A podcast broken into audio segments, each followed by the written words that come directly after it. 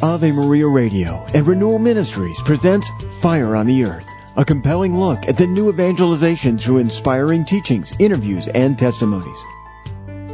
Welcome, friends. This is Peter Herbeck, your host, and we're just completing the first days of Lent. I hope you've had a chance to really engage it. This is such a critically important season. And I pray, let's pray just ask the Lord for the gift. Father in heaven, it's you who call your people to fast, to deny ourselves, to make sacrifice for our sins. That is, to unite ourselves to the gift of the ultimate sacrifice of your son Jesus, to follow in his footsteps, to offer up prayers and supplications, to offer up loud cries and tears like Jesus did. For my own life, to come out of sin, to come deeper into love, love of God, love of neighbor, to break the cycle of hate and rage that's in the culture that I get drawn into, you know, at times in my own heart to just belong to you, Lord.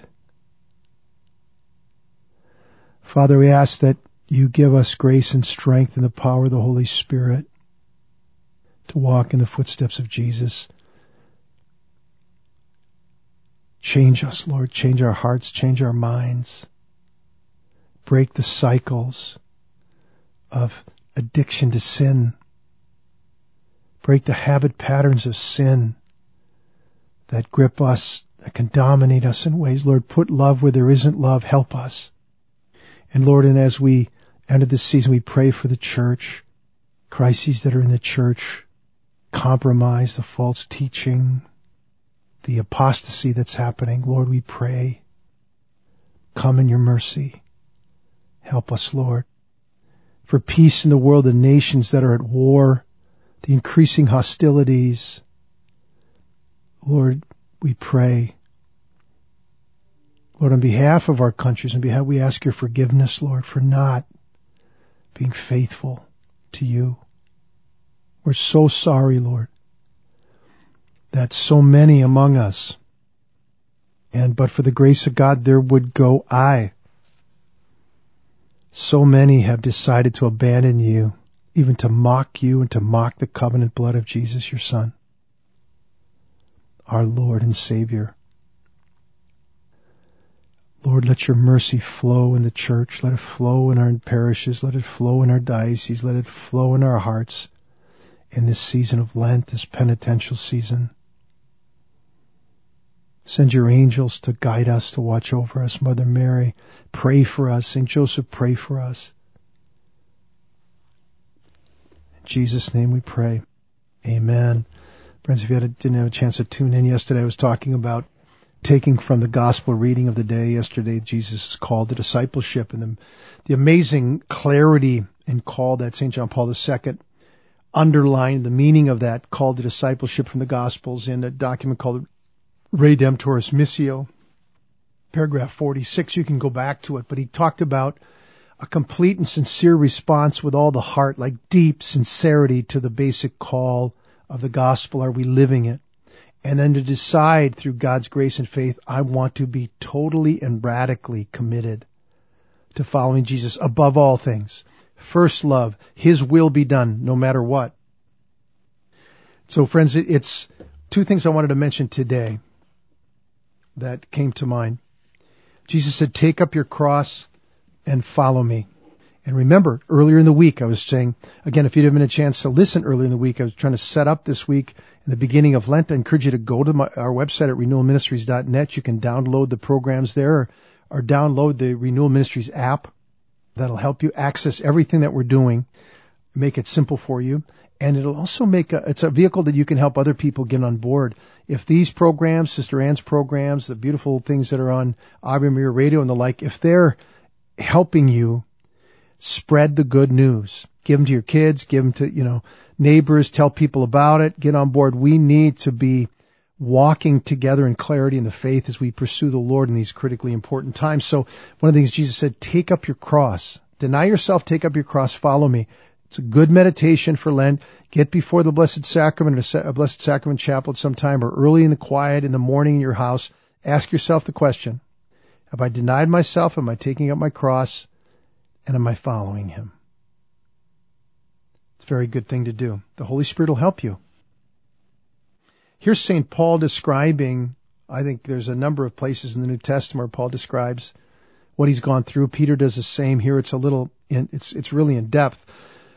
What taking up the cross looked like for St. Paul and willingness to follow Jesus wherever he would lead in his apostolic calling. Here's Paul, 2 Corinthians chapter 11, verse 12. But whatever anyone dares to boast of, I'm speaking as a fool here, I also dare to boast of that myself. Are they Hebrews? So am I. Are they Israelites? So am I. Are they descendants of Abraham? So am I. Are they servants of Christ? I'm a better one. I know I'm talking like a madman. With far greater labors, far more imprisonments, with countless beatings, and often near death. How about that for a sentence? Remember? We started this week, counted pure joy when involved in every sort of trial. Paul's rejoicing in the trials that he's had to face for the sake of Christ Jesus, to be able to follow the Lord in every way, not just in the good stuff, not just in the miracles, not just in the conversions, right? And the moments of special touch in the heart, you know, where the Holy Spirit's helping us. That's all good. But are we literally experiencing the cross of Jesus, the resistance of the world to the disciples of Jesus and to the witness of the lordship and the reign of Jesus Christ? That's the fundamental battle going on in the world, friends. There is profound demonic resistance that often gets expressed in the lives of human beings that are standing outside the will of God, that whether they know it or not, they're under the dominion of the devil. They're caught up in the things of the world and they're resisting the will of God. Slaves to the enemy. Paul experienced tremendous opposition as he witnessed to the truth, proclaiming the gospel for the salvation of souls. Again, Paul said, yeah, I'm, I'm a follower and I'm, I'm talking like a madman now, but compared to most people, I put that in there, with far greater labors, far more imprisonments, with countless beatings, and often near death. That's just one sentence, but it's going to go on for quite a bit here. In what way has Peter Herbeck, I think to myself, in what way have I suffered at all for the gospel in my life? Some labors, some, some hard labors at times, you know, like, yeah, a little bit of that. Imprisonment, nope. Countless beatings, not at close. Near death, no. Not for the sake of the gospel. Verse 24, he said, Five times I've received at the hands of the Jews 40 lashes less one. That's 39 times. Five times. And I don't know if you saw the Mel Gibson movie when Jesus, the way Jesus was thrashed by the whip. St. Paul got it five times. Maybe not as total as it was shown in, uh, to, that Jesus endured, on the but but nonetheless he bears the stripes on his back because of his love for Christ, because of his fidelity proclaiming the gospel, and because of love of his neighbor. Today, honestly, I don't think most Christians, even even hierarchy, have the clarity of St. Paul that the message I bring saves human beings from eternal separation from God. It is the greatest possible gift I could ever give to them. And even if it upsets them, let it upset them. It should. Just like it upset Paul. Paul's reaction was to be a part of stoning Stephen. This is really, really important for us friends to see, to really get down to it. There's so much fear in the church. Like, don't ever, don't ever upset anybody. Don't speak a word. You know, I heard the other day, this pastor was Catholic parish the previous pastor said, you know, said we don't talk about sin in the parish Because it's basically negative and it's bad news. I mean, that's such an abdication of responsibility because he don't want to challenge people, he wants people to feel good. He doesn't want the resistance. Verse 25, three times I have been beaten with rods.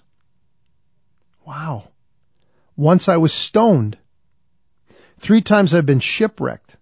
A night and a day I have been adrift at sea, on frequent journeys, in danger from rivers, danger from robbers, danger from my own people, danger from Gentiles, danger in the city, danger in the wilderness, danger at sea, danger from false brethren, in toil and hardship, through many sleepless nights, in hunger and thirst, often without food, in cold and exposure. And apart from other things, there is the daily pressure upon me of my anxiety for all the churches. Who is weak? And I am not weak. Who is made to fall? And I'm not indignant. Verse 30, if I must boast, I will boast of the things that show my weakness. The God and Father of our Lord Jesus Christ, who is blessed forever and ever, knows that I do not lie. I do not lie. Paul's not looking for awards from people. He's trying to tell them, this is the life the Lord led me into. And this is exactly what he said would come, these kinds of things. The fact that I'm experiencing these things does not mean there's something wrong. Gentiles might be offended and angered. Jews offended and angered. And they show it through the stonings and the beatings and the imprisonments. Today, friends, we need this clarity so much. Why is Paul doing this? Because he's a showboat? I mean, what is it? Because his master did it. Because the Lord commands us to do it, to proclaim the gospel and to live with the consequences. Because he believed that the saving word of the gospel, the good news of Jesus Christ, literally is the best thing any human being could possibly experience on this planet. You could have everybody's money given to you. Bill Gates, Elon Musk, you know, you name it, the Mark Zuckerberg, Larry Page, Sergey Brin, all those guys. You could have it all. You could have the most comfortable home in the world. You could have multi, you could have a hundred homes around the world. You could have, you could be the number one political guy on the planet. You could be everything. And it doesn't even compare to what the treasure hidden in the field, the good news of Jesus Christ, brings to the human person because all that stuff passes away. It passes away. You're an eternal creature. You're a child of God. You will not ultimately pass away. You will pass into eternity. The world's going to pass away, but not you. The question is, where are you going? Are you going to eternal separation from God and torment, or are you going to eternal, unbelievably, indescribably glorious union with God the Father, Son, and Holy Spirit that will fulfill every desire you've ever had beyond your wildest imagination? Which is it going to be? Take up your cross and follow Him. God bless you. Each program of Fire on the Earth with Peter Herbeck can be downloaded at AveMariaRadio.net and RenewalMinistries.net. Fire on the Earth is a production of Ave Maria Radio. Friends, I'd like to offer you my new booklet, Receiving Fire. Jesus said, I have come to cast fire on the earth. Would that it were already ablaze. That fire is the purifying love that burns in the heart of Jesus. A fire of grace for those who receive it, but a fire of judgment for those who refuse it. If you'd like a copy of this free booklet, call 1-800-282-4789 or contact us on the web at renewalministries.net slash FOE. That's renewalministries.net slash FOE.